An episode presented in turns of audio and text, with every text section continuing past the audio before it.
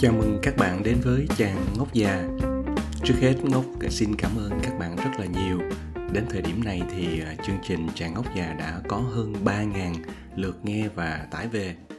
Đây là một cái sự à, khích lệ rất là lớn đối với những cái người mà làm podcast như là ngốc. Các bạn biết tại sao không? Bởi vì à, cái công chúng của cái podcast đó, nó không có giống như là công chúng của Facebook, Twitter hay là Instagram những cái người này là những người mà à, họ có một cái chiều sâu hơn họ có một cái độ chín chắn hơn à, khi mà họ chọn nghe podcast. Một cái à, nữa mà ngốc muốn chia sẻ với các bạn đó là chàng ngốc già đã chính thức được host ở trên à, google podcast. Cho nên là những bạn nào mà không có ừ, quen xài à, Spotify hay là Anchor thì các bạn có thể dễ dàng tìm thấy các cái episode của chàng ngốc già ở trên Google Podcast. Hôm nay thì à, ngốc Ngọc muốn chia sẻ với các bạn một cái chủ đề mà nó liên quan trực tiếp và ảnh hưởng khá là lớn đến cái à, tài sản của cá nhân và gia đình. À, đó là hai cái thứ mà nó nó bào mòn cái à, giá trị của tài sản của của chúng mình thì hai cái này thì chắc nhiều người ở đây cũng biết rồi nhưng mà mình hiểu nó mà để mà mình vận dụng nó để mà mình à, làm giảm cái tác động à, bào mòn của nó như thế nào thì cái thứ nhất đó chính là uh, lạm phát. Thì ở đây chắc cả các bạn nhiều người đều biết rằng đều nghe đến là lạm phát là rất là nhiều đúng không ạ? Trên báo chí trên các cái phương tiện à, thông tin đại chúng này nọ. Nhưng mà mình hiểu được rằng là à, lạm phát là gì rồi cái nguyên nhân lạm phát từ đâu và cái ảnh hưởng của lạm phát đối với mỗi người và mỗi gia đình nó có giống nhau hay không? À, thì đây thì à, mình cùng mình cùng tìm hiểu nha thì lạm phát là gì? Thì lạm phát về cơ bản cái đó đó là cái sự tăng giá của cái hàng hóa dịch vụ qua một cái à, thời kỳ và thường là người ta tính toán là theo năm. À, như vậy là giá cả của một hàng hóa và dịch vụ nếu mà qua năm sau à, nó tăng lên so với năm trước thì mình mình gọi đó là à, lạm phát. Thì đó là một cách hay nói nôm na là nói theo kiểu ngôn ngữ của bà ngoại đó. Thì bà ngoại nói rằng cái này là đồng tiền nó bị mất giá quá đồng tiền nó bị bị trượt giá. Thì cái cách đầu tiên đó là người ta dựa vào cái giá cả hàng hóa và dịch vụ để mà xem xét rằng có lạm phát hay không. Và cái phương pháp này được gọi là phương pháp dựa trên cái à, CPI cái chỉ số giá tiêu dùng. Tuy nhiên có một cái điểm mà ít người để ý rằng là trong cái CPI đó khi mà tính toán à, cái lạm phát đó nó phụ thuộc vào một số cái yếu tố sau. Thứ nhất là cái sự lựa chọn của cái loại hàng hóa hay dịch vụ nào để được đưa vào trong cái rổ để mà tính à, cái CPI tính cái chỉ số giá tiêu dùng hay còn gọi là lạm phát. Thì cái sự lựa chọn các cái nhóm hàng hóa dịch vụ thiết yếu đưa vào trong cái rổ tính toán này thì lại là tùy vào mỗi quốc gia vào mỗi cái vùng lãnh thổ khác nhau một cái yếu tố thứ hai trong cái giỏ hàng hóa để mà tính toán cái à, à, chỉ số lạm phát đó đó chính là cái trọng số. Mà cái này thì ít ít rất ít ít người để ý. Ha, cái trọng số ví dụ như cũng là cái hàng hóa chẳng hạn như là mình nói đi ví dụ chẳng hạn như lương thực nè. À, lương thực thực phẩm là cái nhóm hàng lương thực thực phẩm nhóm hàng nhà ở nè nhóm hàng à, nhiên liệu nè à, năng lượng đó hoặc là nhóm hàng về dịch vụ giáo dục dịch vụ y tế nhưng mà trong cái rổ hàng hóa đó thì mỗi cái loại hàng hóa và dịch vụ đấy nó chiếm trọng số bao nhiêu lại là một cái vấn đề khác. Cho nên là cái này thì à, chỉ có những cái người mà à, chuyên nghiệp thì mình mới biết rằng là à như vậy là cái cấu phần của từng cái loại hàng hóa dịch vụ như vậy trong cái rổ à, hàng hóa để mà tính cái cái lạm phát nhưng mà nếu mà các bạn muốn tìm hiểu thì đương nhiên các cái à, cơ quan thống kê quốc gia của các nước họ đều có công bố à, cụ thể. Cho nên là mình chỉ cần search trên internet là mình có thể biết rằng là trong cái rổ hàng hóa đó thì là có những hàng hóa nào và trọng số là bao nhiêu. Thì đấy là cái phương pháp thứ nhất để tính về cái à, lạm phát. À, có một cái phương pháp thứ hai để tính lạm phát à, mà không có dựa vào giá cả hàng hóa dịch vụ thì người ta trong kinh tế học đó nhiều người mà làm về kinh tế học người ta thường tính toán lạm phát theo cái phương pháp gọi là phương pháp à, điều chỉnh GDP mình không biết dịch như thế nào nhưng mà cái tiếng Anh nó gọi là GDP deflator. Có nghĩa là người ta sẽ tính toán cái giá trị GDP danh nghĩa và sau đó chia cho cái giá trị à, GDP thực tế. Thì nó sẽ ra được một cái à, chỉ số được gọi là chỉ số lạm phát. Rồi như vậy đó chính là cái à, khái niệm về về lạm phát. Và như và lạm phát thì nó có ảnh hưởng như thế nào? Thì ai cũng thấy rõ ràng rằng là lạm phát đó là nó chính là sự trượt giá của đồng tiền. Nhưng mà cụ thể như thế nào? Lạm phát hiểu một cách nôm na và đơn giản nhất đó chính là nó làm giảm cái sức mua ờ, của đồng tiền hay còn gọi là làm giảm sức mua của tài sản của một cá nhân hay là một hộ gia đình. Mình lấy ví dụ nha dù chẳng hạn như năm ngoái, mình mua một cái mớ rau nó là giá là 10.000 đồng. Bây giờ năm nay thì cũng cái mớ rau y chang vậy, cái cái cái lượng nó y chang như vậy mà nó lên nó lên giá thành là 11.000 đồng như vậy là cái giá cả nó tăng là 10% như vậy là trên cái món hàng rau đó thì là cái lạm phát mình gọi là nó đã trượt giá 10 10% rồi. Cho nên nếu một người nào đó cầm 10.000 đồng để y chang trong tủ vậy đó hoặc là cất ở dưới giường á ha, cất xong rồi 10.000 đồng năm trước qua vẫn 10.000 đồng của năm sau thì mình không thể mua được một cái bó rau có cái lượng rau tương tự như là năm ngoái. Và như vậy cái đó chính là một cái ví dụ của cái à, sự trượt giá hay gọi là sự mất giá của cái đồng tiền. Như vậy là chúng ta đã biết rằng là thế nào là lạm phát cách tính lạm phát. Và cái hệ lụy của lạm phát là nó làm bào mòn cái sức mua của đồng tiền bào mòn cái cái giá trị của tài sản. Nhưng mà từ đâu thì có lạm phát? Nhiều người cứ hay nói rằng là à lạm phát khi mà à, cái lượng cung tiền nó à, lượng cung tiền nó nhiều hơn cái lượng hàng hóa lưu thông trong thị trường thì cái này nó cũng chỉ đúng một phần thôi. Để mà quyết định lạm phát đó thì chúng ta cần quay lại cái à, đến cái công thức mà kinh điển của gắn liền với lại Milton à, Friedman đó là về cái lý thuyết về cung tiền. Thì các bạn hình dung nha có nghĩa là cái lượng cung tiền ra ai cung tiền thì không phải chính phủ đâu mà và phải là các cái ngân hàng trung ương. À, thì ngân hàng trung ương cung à, cung cấp một cái lượng tiền ra ra ra nền kinh tế thì mình gọi đó là M.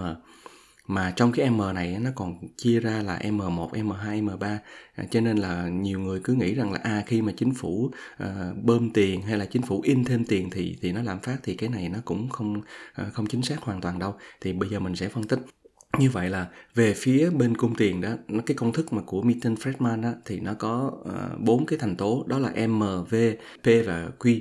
Như vậy chúng ta có cái công thức là M nhân với V bằng P nhân với lại Q. Và M chính là cái lượng cung tiền. Lượng cung tiền này có thể là M1, M2, M3 và V chính là cái velocity có nghĩa là cái uh, vòng quay của cái lượng tiền trong một năm đó. Có nghĩa là cái lượng tiền đó nó xoay vòng được bao nhiêu lần à, và nó sẽ bằng là P nhân với Q cái nghĩa là giá của hàng hóa dịch vụ nhân với lại cái số lượng hàng hóa dịch vụ ờ, ở trong nền kinh tế. Như vậy là các bạn sẽ thấy rằng là cái P đó công thức lúc này là P nó sẽ bằng là M nhân với lại V và chia cho Q. Thấy không? Như vậy lúc này thì p cái giá có nghĩa là lạm phát nó đâu có chỉ phụ thuộc vào cái lượng cung tiền không đâu. Nó còn phụ thuộc vào cái số vòng ờ, luân chuyển của tiền và ngoài ra thì nó còn có à, phụ thuộc vào cái sản lượng hàng hóa hay dịch vụ sản xuất ở trong trong nền kinh tế.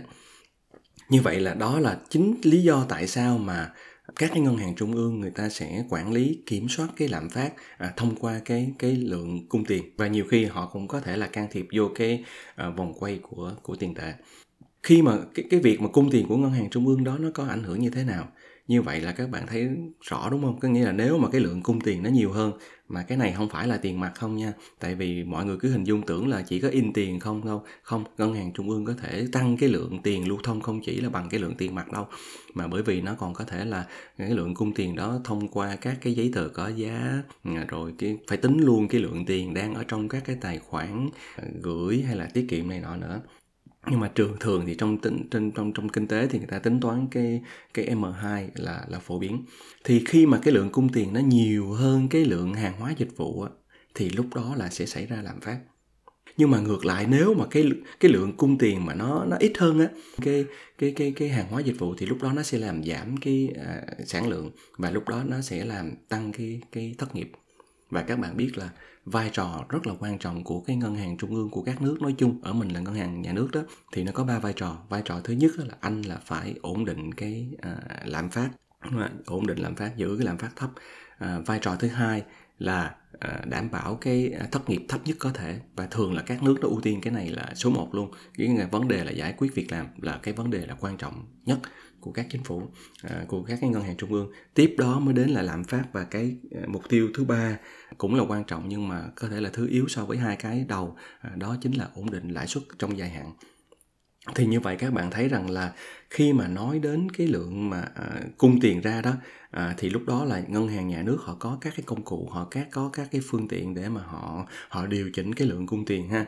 Họ có thể bơm họ có thể hút điều chỉnh lại để mà làm sao kiểm soát cái à, lạm phát cũng như là phải cân đối với lại cái tốc độ tăng trưởng lý do là nhiều người cứ nói rằng là khi mà bơm ngân hàng trung ương bơm tiền ra nhiều thì lúc đó là sẽ làm phát thì cái này không đúng. À, mình lấy một cái ví dụ như là ở Mỹ chẳng hạn.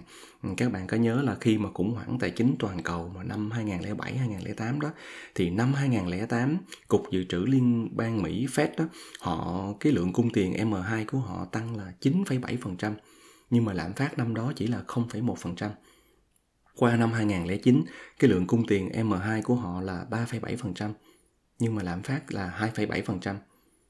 Cái biệt là đến năm 2011 đó thì cái lượng cung tiền M2 nó tăng là 9,8%, lạm phát là 3%. Còn năm 2019 mới đây đó, cái lượng cung tiền M2 nó tăng là 7,4% so với năm trước, nhưng mà lạm phát là tăng ờ, 1,5%.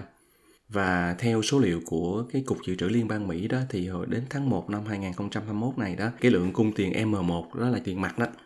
Ở nước Mỹ đó thì nó khoảng là 6.750 tỷ, còn cái lượng cung tiền M2 thì nó nằm ở khoảng 19.400 à, tỷ à, đô la Mỹ và các bạn biết rằng là lạm phát thì nó cũng xảy ra và nó ảnh hưởng rất là nhiều đúng không chỉ cần uh, à, có những cái cú sốc hoặc là có những cái vấn đề bất ổn uh, về vĩ mô thì là lạm phát nó sẽ là một cái nỗi ám ảnh của người dân uh, hay là của các cái gia đình uh, kể cả doanh nghiệp ở, ở các cái nước đó. Uh, nói đâu xa thì chắc các bạn cũng biết rằng là như là Venezuela hoặc ở Mỹ thì ờ, chẳng hạn như các bạn à, nên tìm cái ờ, YouTube à, cái cuộc trao đổi nói chuyện giữa Ray Dalio và Paul à, Volcker. Thì Paul Volcker là là, là chủ tịch à, của cục dự trữ liên bang Mỹ à, dưới cái thời mà tổng thống Jimmy Carter và Ronald à, Reagan từ năm 1979 cho đến năm 1987 thì cái đây là cái giai đoạn mà mà mà nước Mỹ trải qua một cái đợt à, gọi là lạm phát kinh hoàng thì đấy là cái giải thích của mình cái chia sẻ của mình đầu tiên về về lạm phát. À, như vậy thì lạm phát thì nó có hai cách tính đúng không? Tính theo là chỉ số giá hoặc là tính theo cái à, uh, GDP deflator và cái hậu quả của cái, cái của lạm phát. Đó là nó bào mòn cái giá trị cái sức mua của đồng tiền hay là hay à, bào mòn cái um, sức mua của cái tài sản và thật ra thì lạm phát không chỉ là do cung tiền ha. Các bạn ờ, qua cái công thức mà m nhân với v bằng p nhân với q thì chúng ta thấy rằng là cái giá sự biến sự thay đổi của cái giá của p đó nó không chỉ hoàn toàn phụ thuộc vào m mà nó còn phụ thuộc vào v và còn phụ thuộc vào cái uh, q nữa cái sản lượng nữa. Cho nên là nếu mà mình ờ, tăng cái lượng cung tiền nhưng mà mình giảm ờ, trong trường hợp mà giảm cái tốc độ lưu thông của tiền, hoặc là nếu mà tăng luôn cái sản lượng tăng, khi mà năng suất nó tăng, sản lượng tăng thì lúc đó là lạm phát cũng có thể được duy trì thấp hay là ổn định. Thì đó là cái đầu tiên về lạm phát. Và cái ứng dụng và rút ra cho cái chuyện lạm phát là gì? À cho nên là nôm na là để mà chống lại cái lạm phát đó thì tốt nhất là không nên à, để tiền nó đứng yên. Tối thiểu thì chúng ta thấy rằng nếu mà tiền để đứng yên thì tự động qua năm sau nó cũng sẽ bị bào mòn cho nên là cái lượng tiền mặt á, mình chỉ à, đối với các cá nhân và hộ gia đình đó mình chỉ nên giữ một cái lượng tiền mặt mình tính toán sao cho nó vừa đủ thôi. À, phần còn lại là mình nên đưa vào tất cả các cái hình thức đầu tư khác làm sao mà nó có cái sinh lợi để mà nó bù đắp lại cái làm phát. Chẳng hạn như là có thể là các cái kỳ tiền gửi ờ, ngắn hạn đúng không? Chẳng hạn 3 tháng 6 tháng ở các nước thì người ta còn có một cái gọi là thị trường tiền tệ hay gọi là thị trường à, à, các cái giấy tờ có giá ngắn hạn đó. Thì đấy là một cái cách để mà à, chống lại lạm phát tốt nhất và cái nữa là tạo ra cái tính sinh lợi của cái đồng tiền để bù lại cái lạm phát. À, đó là cái à, cái vấn đề thứ nhất. Bây giờ cái thứ hai là mình muốn chia sẻ với mọi người đó là thuế. Thuế ha. Nói về thuế thì những ai mà học trong các cái trường kinh doanh á, thì đều biết rằng là đều được nghe được trích dẫn một cái câu là có hai điều chắc chắn trong cuộc sống của mỗi người. Cái thứ nhất là cái chết và cái thứ hai là thuế. Thì bất kỳ ai mà mình nói đây là cái người trưởng thành đó, thì đều cũng phải đóng thuế không phân biệt là là giàu hay nghèo. À, giàu hay nghèo giàu hay nghèo gì thì anh cũng phải đóng thuế. Chút xíu nữa đó mình sẽ giải thích cho các bạn xem là thật ra thì ai đóng thuế nhiều ai đóng thuế ít ha. Thì à, cái chuyện mà đóng thuế đó thì ai cũng phải đóng dù giàu hay nghèo vì sao? Bởi vì khi khi mà bất kỳ một người dân hay hộ gia đình nào đó mà tiêu dùng một cái hàng hóa dịch vụ nào đó, bất kỳ, khi anh có tiêu dùng thì có nghĩa anh đã đóng thuế rồi. Một cách là trực tiếp hay gián tiếp. Và một cái loại thuế mà phổ biến ở tất cả các nước, tất cả các cái nền kinh tế đó là cái thuế giá trị gia tăng. Thì khi mà có cái giá, thuế giá trị gia tăng đó là người tiêu dùng cuối cùng là phải chi trả. Và như vậy là thuế cái giá trị gia tăng là một trong ba cái nguồn thu thuế quan trọng của chính phủ các nước một cái nguồn thứ hai đó là thuế à, thu nhập doanh nghiệp và cái thứ ba là à, thuế thu nhập cá nhân. Thì liên quan đến cá nhân và gia đình đó thì nó có hai cái thuế ảnh hưởng nhiều nhất đó là thuế à, giá trị gia tăng và thuế thu nhập cá nhân. À, ngoài ra thì có một cái số cái loại mặt hàng mà nó phải chịu thuế à, tiêu thụ đặc biệt thì chỉ có những, chẳng hạn như một số mặt hàng mà người nghèo mà cũng phải xài thì phải trả thì chịu thôi. Chẳng hạn như là rượu bia thuốc lá này nọ những cái mặt hàng mà chịu thuế tiêu thụ đặc biệt. Còn nếu mà xa xỉ hơn những cái mặt hàng xa xỉ thì chịu thuế đặc biệt là đúng rồi. Cái đó là cái chính sách điều tiết của các chính phủ thôi. Bây giờ mình nói rằng là tại sao là là là người nghèo ờ, nhiều khi là đóng thuế còn nhiều còn còn còn còn hơn người giàu? À cái đó là cái sự khác biệt ở chỗ là cái thuế thu nhập cá nhân. À, nhiều người à, nhiều người hình dung rằng là người nghèo thì là không có đóng thuế đóng thuế rất là ít không phải đâu. Nếu mà mình tính toán theo cái tỷ lệ phần trăm trên cái à, thu nhập hàng tháng hay là hàng năm của họ đó thì nhiều khi cái thuế suất mà đóng á, của cái người nghèo á, nó lại cao hơn. Tại vì khi họ mà phải chi trả cho các cái mặt hàng dịch hoặc hàng hóa hay là dịch vụ thiết yếu mà tất cả cái đó nó đều có cái thuế VAT đó thuế giá trị gia tăng đó, thì họ đã đều đều đóng rồi và như vậy chẳng hạn như bình quân nếu mà họ đã đóng là 10 đến 15%, thậm chí 20% cái thuế giá trị gia tăng so với cái tổng thu nhập của họ thì đấy cũng là một cái khoản rất là đáng kể.